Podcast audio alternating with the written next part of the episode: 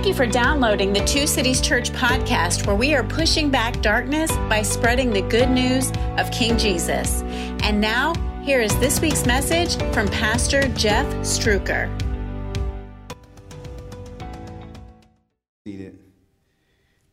You ever had that day you get up and everything that could go wrong goes wrong?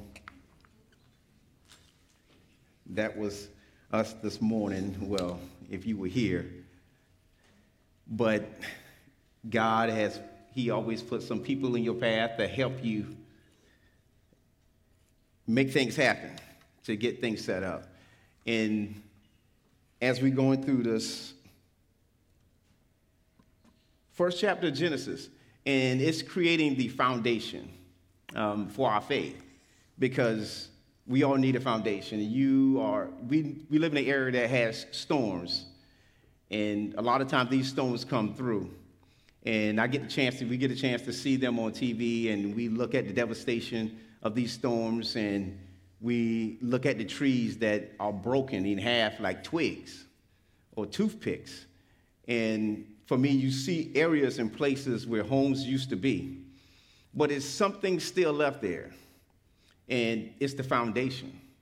So when I look at the storms that come through on TV, through Alabama and through Georgia, and I see roads that used to lead to homes, but homes are moved so far off their foundation, you don't know where they came from.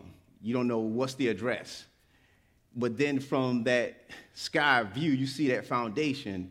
And for me, I see it like, oh, they, they can rebuild they have a foundation. And as believers, we have to have a foundation. So when storms come in our lives, we have a foundation that we can stand on, that we can believe in. And for you have trees that grow deep down into the soil. Because we are in one of three stages at all times. We either in a storm, getting ready to go in a storm, or coming out of a storm. Those are the three phases in life. Either that's with your job, with your, with your family, with your kids, something. You're in those three stages at, any given point. And we have to have roots that go deep down. Because if we don't have roots that go deep down, those trees that were broken in half will be totally uplifted and move off their foundation as well. But they have roots. And we have to have roots. And God's word for us as believers gives us those roots that no matter what challenges we face in life, we will be able to withstand them. We're looking at the foundational scriptures in Genesis 1. But if you were to go to Ephesians 3 and 17 and 19, Paul is still talking about this centuries later. And he said, And that Christ may dwell in your hearts through faith. I pray that you, being rooted and firmly establishing love, may be able to comprehend with all the saints what is the length and width, height and depth of God's love and to know Christ's love that surpasses knowledge, so that you may be filled with all the fullness of God. At this point in the book of Genesis, we know that God created the universe. We know that God created animals. He created um, plants and flowers and move water away from land and separate the sky and, and everything around us. That is in his hands. And with that being said, his word in Genesis 1 is as true as Exodus 20 that gave us the Ten Commandments. It is as true as Deuteronomy 31 that Joshua should be strong and courageous after Moses died.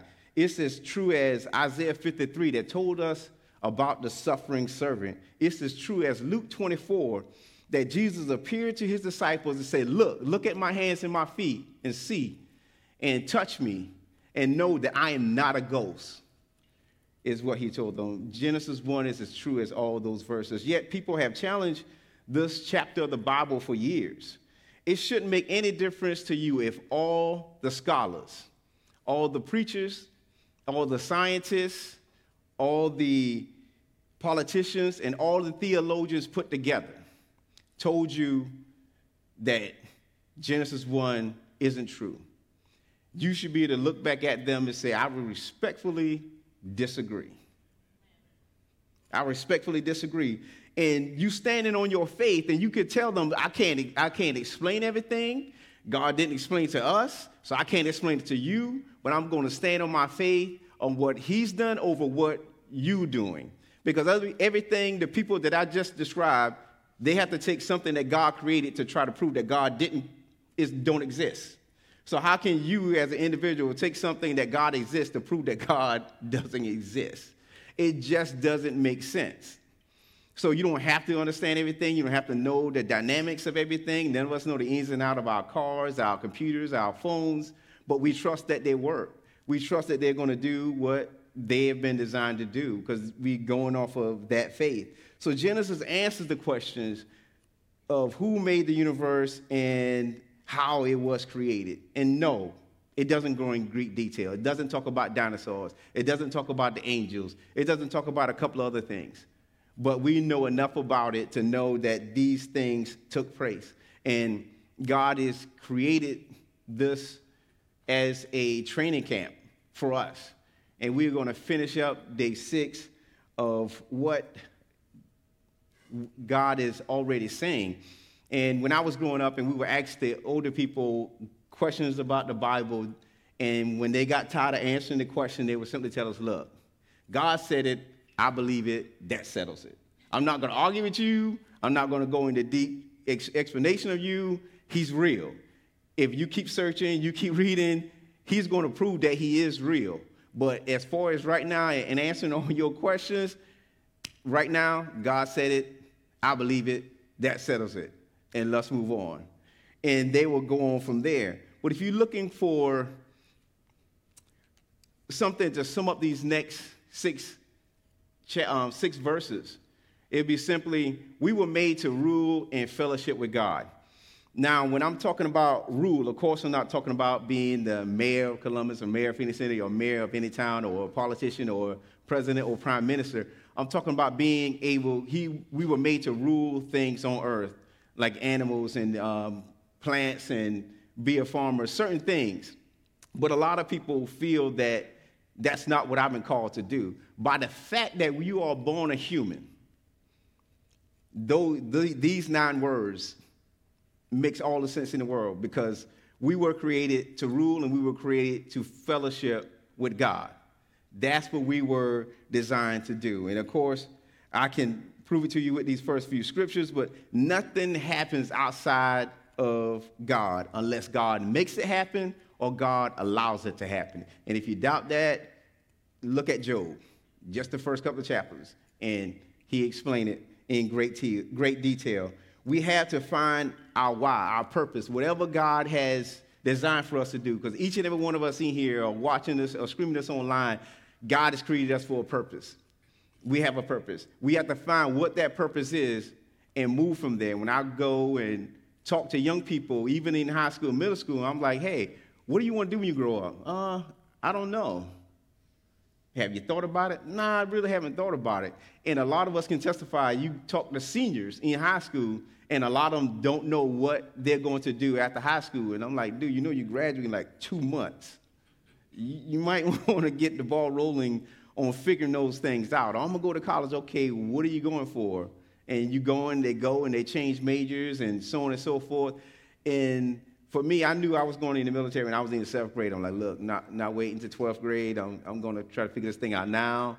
And so I could plan from there. So the next couple of years of middle school and high school, I'm just seeing what I'm to do while I'm there. So I was like eons uh, ahead of my peers as far as graduating high school and knowing what to do. Granted, I got into a whole lot of trouble. It took me two years after high school to get it done, but it happened. I had goals and I had a plan. And then from there, God just slowly transitioned me um, into what he would have for me to do. Because when I was in the Army, I felt compelled to go into teaching. I wanted to teach history. And about halfway through getting ready to finish my undergrad, and God said, Nah, I need you to go a different path. And that's how I ended up um, being a minister. But I ran from that for two years. So God had a bright idea to send me to Korea to make me think about it. So I had a, a year to think about it. And I was like, okay, okay. I don't want you to send me no place colder than here, so I accept um, my purpose for my life that you have desperately told me about. And it, and it leads to that. So when you're talking about ruling and fellowship, and I'm talking about ruling and fellowship because they coincide with one another, because if you have kids, you, you have to raise them. So that's you ruling over your kids. You, you're a person that loves animals and pets and so on and so forth. You have to rule over those things. But one of the first things we, we look at in this text as well is that we're not made to do, we were never meant to do life alone. There's no way we could set this up alone. And up until the moment that I came on stage, people were asking me, hey, anything I can do, anything else I can do, anything else I can do for you. And I said, no, well, it's, it's up to the Lord at this point on what to do next. So we, we're proving that we are not meant to be alone.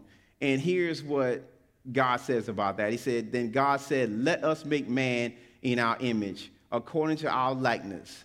They will rule the fish of the sea, the birds of the sky, the livestock and the whole earth, and the creatures that crawl on the earth.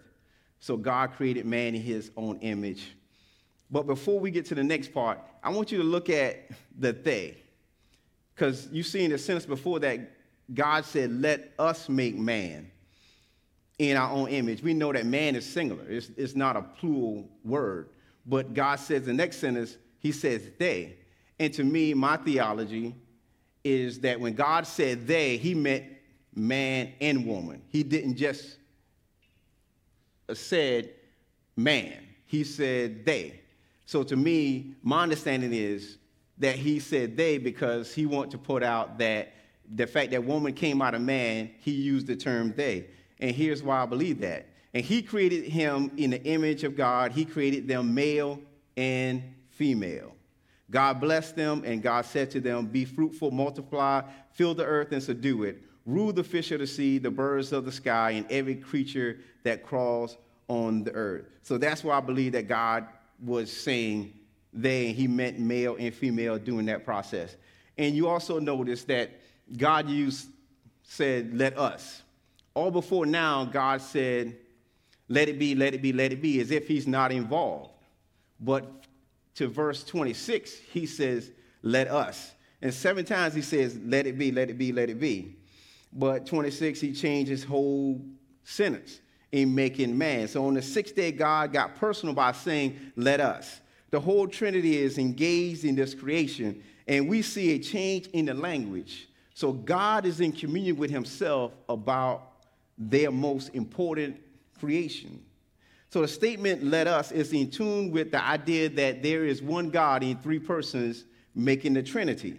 To understand man begins with knowing that he was made in the image of God. Man is different from every other created being because he was made in harmony with God. Though we are biologically similar to certain animals, we are distinct in our moral, intelligent, and spiritual capacity. However, this does not mean that God has a physical human body. Doesn't mean that at all. So he gave man a physical body that could do some of the things that he does see and hear and smell and touch and speak and think and plan and so forth. So God's plan for creating man was to give them dominion over the earth. The concept of man being created in the image of God is repeated. So God emphasized that of this idea. God created man fully formed with a level of intelligence that he did it in one day. He didn't do it in nine months or over centuries. He created Adam and Eve in one day, in moments, possibly in seconds. He created them. And we don't know if he created Adam and Eve as young people or he created them as full grown adults. But I think it was more on the side of full blown adults because man was able to make rational decision and he was able to listen and do what God would have for him to do. Not saying a young person couldn't, but adult would be more in line with what God was tasking him to do because he had to name the animals. He had a, uh, certain things he had to do that God was requiring that man do. So I would assume that man was fully grown human being and full grown adult in that sense. And he tasked them with one of the first things he tasked them with. He said, Be fruitful and multiply. Of course, everyone here and watching knows what be fruitful and multiply means. But we can get, but we live in a society that gets those things mixed up and confused. And I just want to read you a quote from David Guzik, um, the pastor of Calvary Chapel Church in St. Um, St. Barbara, California. And here's what he says He said, Men are not women, women are not men. it is vain to wonder if men or women are superior to each other. A man is absolutely superior at being a man. A woman is absolutely superior at being a woman. A woman, but when a man tries to be a woman or a woman tries to be a man, you have something inferior. So God did not make a mistake when He made and He formed us in our womb. Regardless of our birth defects, we have people who are born with certain disabilities. We are created in God's image. Regardless if you were born without the use of your limbs or you are, have other disabilities, you are created in the image of God. You are not being punished because of something your parents did or something that happened during the pregnancy. That child is still born in the image of God and should believe that and not think that something happened that God is punishing them for, for anything. We are still children of God. Amen? And secondly, we were made to represent God on earth. And we are God's visible representation. We are his visible representatives in all creation. It's our birthright. It goes with being born a human. According to God, it's unavoidable. We cannot avoid our task. We cannot avoid our mission. We were made to tend to the earth as a shepherd to his sheep, like a farmer to his animals in his field, like a gardener to his, to his uh, plants and to an ornithologist to his birds, that we are tasked to do these things. So God continues his assignment of tasking man with certain things. He said, God also said, Look, I have given you every seed bearing plant on the surface of the entire earth and every tree whose fruit contains seed. There will be food for you, for all the wildlife of the earth, for every bird of the sky, and for every creature that crawls on the earth. Everything having the breath of life in it, I have given every green plant for food. And it was so. God saw all that he had made, and he was very good, and it was very good indeed. Every correction, evening came, and then morning, the sixth day. So, with that being said, God gave Adam the seed. Granted, they were already fruit plants and plants that were already there, but he gave man the seed. And that tells me that man had to plant to continue to do what, to build on what God established in the beginning. That he didn't just say, all right, this, the garden is yours, just eat whatever you want to eat, do whatever you want to do. Like, no, you have to be fruitful and multiply, and you have to take these seeds and you have to plant it.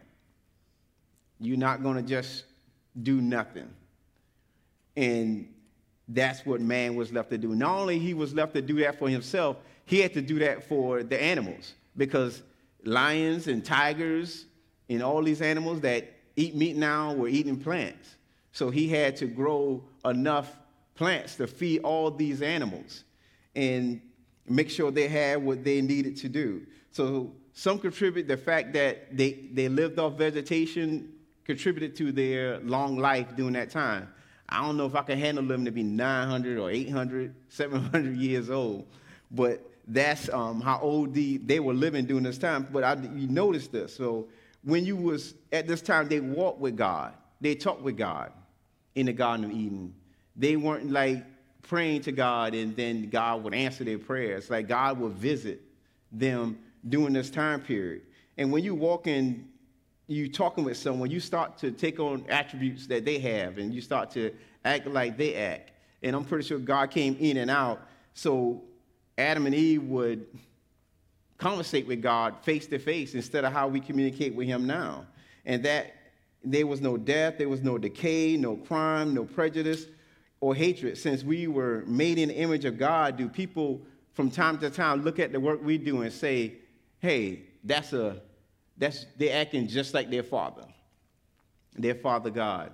Or they're acting like a Christian or something similar to those traits because you lined up with those attributes that God has.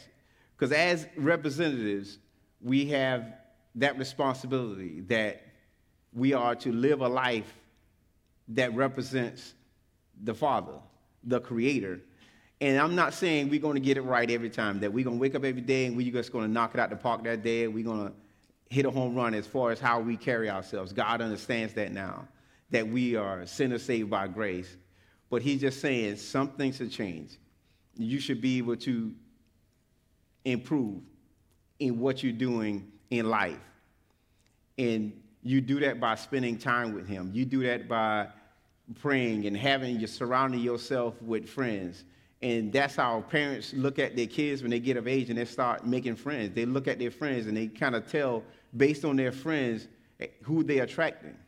And then they try to encourage them hey, I'm not telling you how to pick your friends, but you need to be careful because the people you put around you can influence what you do and what you listen to and what you watch.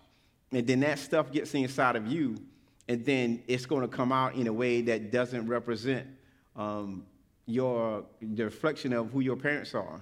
I'm reminded of a story of, of this guy. He was getting ready to take this girl out, and his dad told him, he said, Hey, son, I know you're taking this girl out tonight, but he said, Remember, you are a Brown. That's, that was their last name. So the Brown name is a very prestigious name.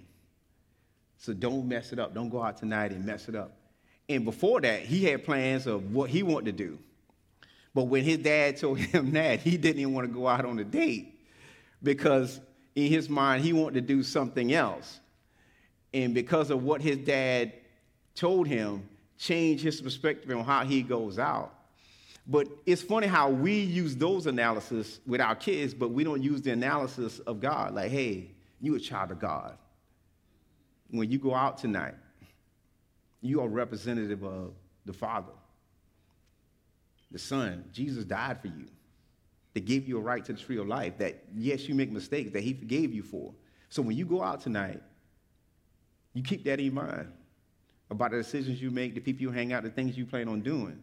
You're not just my, my son, you got a father that's bigger than me, and his son died for you. So you go ahead and you go have fun, but don't get into trouble. How many parents do that with their kids? And that'll, that'll blow your kid's mind. You, you tell them that in some way, shape, form, or fashion, that they hear that because there's someone that's outside of them that sees what they're doing. Because my daughter would tell me things like, Trinity, I ain't gonna be to see everything you do, but God sees it. So you can tell me whatever, and I got to take you at your word, but God knows what, what you're doing. And I'm not to lose any sleep or anything like that because you in his hands. Decisions you make, vice versa, whatever, you in his hand. And you're a representation of him. So decisions you make are not, you're a reflection of him. And that's how people are to see you. And the enemy sees it too when he knows that you are a child of God, he's doing everything in his efforts to cause you to sin. I can remember being in Korea and a guy came to me because I just kept going to chapel. Like I said, I was running, but there I had already accepted, okay, when I get back to the States, I accept. And a guy came up to me and he said, I'm going to make you curse before you leave. I, was, I laughed. I was like, wow. And that was the enemy pretty much telling me to my face, I'm going to cause you to sin. And he told me that. And I thought that was interesting. I didn't get upset. I was like, wow, that enemy is awesome. I mean, he, he knows God's word and he knows who I am without me telling him. And he's telling me my goal is to make you sin, to make so you can be like me. And I took it as a challenge. And every each and every day, somebody in your job, somebody that you work with, is doing the same thing to you but they're just not voicing it to you out like that person did it to me. It coming from areas that you don't even expect it. And he's coming to make you be a false representative of God. And he's going to scream, he's going to be excited at, at those little accomplishments that he makes you do. And you're like, man, I've messed up. But guess what? God forgave you. You get another day. You get another chance to make it right. You're going to lose some battles, but you just want, don't want to lose the war. That's your overall goal. You fall down, you get up. Just make sure you get up more times than you fall down. You're all right. And if you're in a situation where you you you're stressed out, just say, I quit tomorrow. And tomorrow comes, you say, I quit tomorrow. And you say that every single day until you complete that task as you go through the storms of life because they're coming. But I like what Adrian Rogers um, wrote. He's in, he was an American Southern Baptist preacher in Arthur and uh, three-time president of the Southern uh, Baptist Convention. And I posted this on my Facebook page a couple of weeks ago, and I thought it would be fitting to slide it in here. And he said, You were made for God. God made you to know Him, to love Him, to satisfy Him. Pleasures cannot satisfy, positions cannot satisfy, philosophy cannot satisfy. God made you for Him. God made a bird to fly in the sky. God made a fish to swim in the sea. God made you to know Him and love Him. You take a bird out of the sky and put it in water, he's an unhappy bird. Your element is God. You take a fish out of the sea and put it in a tree, he's an unhappy fish. And if you don't know him, you're going to be like a round peg in a square hole. You're going to be like a fish in a tree, like a bird under the water. God made you for him. In him we live and move and have our being. End quote. You see, everything in the universe is going to perish. The stars will fall from the sky, the sun is going to go out, the moon is going to cease to exist in the capacity that it is right now. Every plant, animal, tree on earth is going to go back to the dust, which, the dust from which it became, but not man. Not man. We'll still be here. We are the main characters in this creation story. In the future, God is going to come back and seek a bride for his son. He's going to look for you. He's going to look for me. Not the Cunningham Center, not any other church building. So the question we have to ask ourselves will you be ready when he comes? And whether it's the rapture or death before that. And we have to live every day with that question Am I going to be ready? Am I ready? And we have to make steps to prepare ourselves for that place because we're going to spend eternity somewhere. But the good part about it, you get to decide where you spend eternity. And a lot of people look at hell as a place of having fun. Hell was not meant for us. Hell was meant for those angels that messed up in chapter one that God didn't talk about. It was made for them, only for them. Only for them. So when people will say, I'm going out hell, I'm going to go to hell to have fun with my buddies, hell is, is not a place that you have fun. If you look at scripture, it doesn't describe hell as a fun place. It, sir, it's described as a place where you in pain, you in anguish, and you are alone. In no description of hell in the Bible where it describes hell as with other people with you or around. It always in pain. And when you look at your lifespan, if you were to take a line from one of my fingers to the other, your lifespan on earth is like this. And then everything else after that is eternity. When you think about your life, your 80, 90, 100 years of life compared to eternity. It's a big decision, but it's a necessary decision when you're thinking about how you want to go into, how you want to live now as an example, or in what you want to leave behind. When I was a drill sergeant, I would tell the other drill sergeants, and it was days that we were tired, didn't want to be there because the hours was long. We were working six days a week, and I would tell them, I said, "You got decision to make." I said, "These guys are going to remember you." They're going to remember you for the good or they're going to remember you for the bad. I haven't been in basic training over 30 some years, and I can still remember my drill sergeant, drill sergeant Wiedeberg, drill sergeant Pig, and drill sergeant Simmons. Never forgot these guys. Can still spit their names out as if I went to basic training yesterday.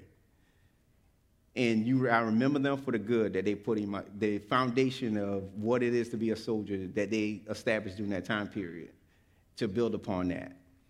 And chapter one does that in Genesis. It gives you that foundation. You stand on that and you don't move. And if you do get blown off of, you got a foundation. You can rebuild. And in our next steps, is simply I will show leadership for and in God. You can serve, perform leadership, show leadership in many ways. It's, you don't have to be in charge, you don't have to be a supervisor. Your leadership can just be you just being a follow God and people just knowing that's who you are. And those of us that have lived this life for Christ, we have people that have been watching us that will come up to us that we didn't know were watching us and say, hey, can you pray for me? And we didn't even know that they knew we were believers because we don't go around wearing t shirts or have symbols on us that show that we are followers of Christ. You show it by the life you live. And when you go into rooms, people are going to know that there's something different about you. So that's how we show that leadership. And I need the Holy Spirit to assist me in a, as being a representative of God. Because we look at politicians now, some of them are not good representatives, not just of their state, but of the country as a whole. But we can decide how a representative we are going to be to our Father. We can decide that. Barring what they do and what's going on, we are, it's more concerning to us as followers of Jesus Christ, how we are representative of Him than we are, than how our state and local representatives are in government. Way more important, because half of them don't even know our names. So, how can you represent me in my views, but you don't know me or my views?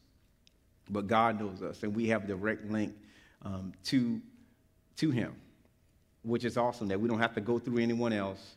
We don't have to go through a secretary to get to the politician. We don't have to go to set an appointment to meet with him. We can just pray and talk to him from where we are. But if you're someone that don't know Christ at all and the pardon your sins, today may be your day. He's tugging at your heart. And you are battling that decision. It's a tough decision. It took me, I was at my first duty station at Fort Riley, been going to church all my life, didn't know of God, but didn't know God. And then I met this woman after, and then she put up with all the, the trouble and everything I did in life, and she was there and she was believing. She went to church and asked me, You coming? I said, No. And she stopped asking. She just started, kept going. And then one day, one Sunday morning, I just started getting dressed. I, it was like I was a robot. I was just got up and started getting dressed. Like, where you going? I said, I'm going with you. Like, I don't know why, but something's going on. And I've been going ever since. And to me, that moment was like her taking my hand in God's hand and said, Troy, this is Jesus. Jesus, I know you know who Troy is, but this is Troy. Y'all two need to need to communicate. Y'all two need to talk and build a relationship. That's how in my mind it happened. And it was often, it was just going on from there. And I went and heard her first message, and I was like, I don't get it let's go to Sunday, let's go to Bible study. Like, she was like, just look at me funny, but didn't say anything. And I was like, oh, let's go to Sunday school. And went to Sunday school and just progressed from there into now. But if you knew the person I was then, you would never thought I'd be the person I am today. But it's only by the grace of God that I'm able to stand before you in any capacity to say anything about God or the, how He changed my life. Amen. So the moment I'm going to pray, and just want to add that in there that that He is real, as we all know, and that He can do awesome things regardless of how your day start, how your situation is right now. Don't wait to get your situation straight and say, all right, I'm, I'm, I'm put together now. I can come to Christ. That'll never happen. It'll never happen. Trust me, I know, and countless stories to that effect. And the devil is going to do things to block you and put doubt in your head, but you just got to push forward because you know you need a purpose and it's in Christ. Amen. We hope you enjoyed this message. Don't forget to subscribe to our podcast and to stay in touch by joining our email list through the link in the show notes. Have a great week.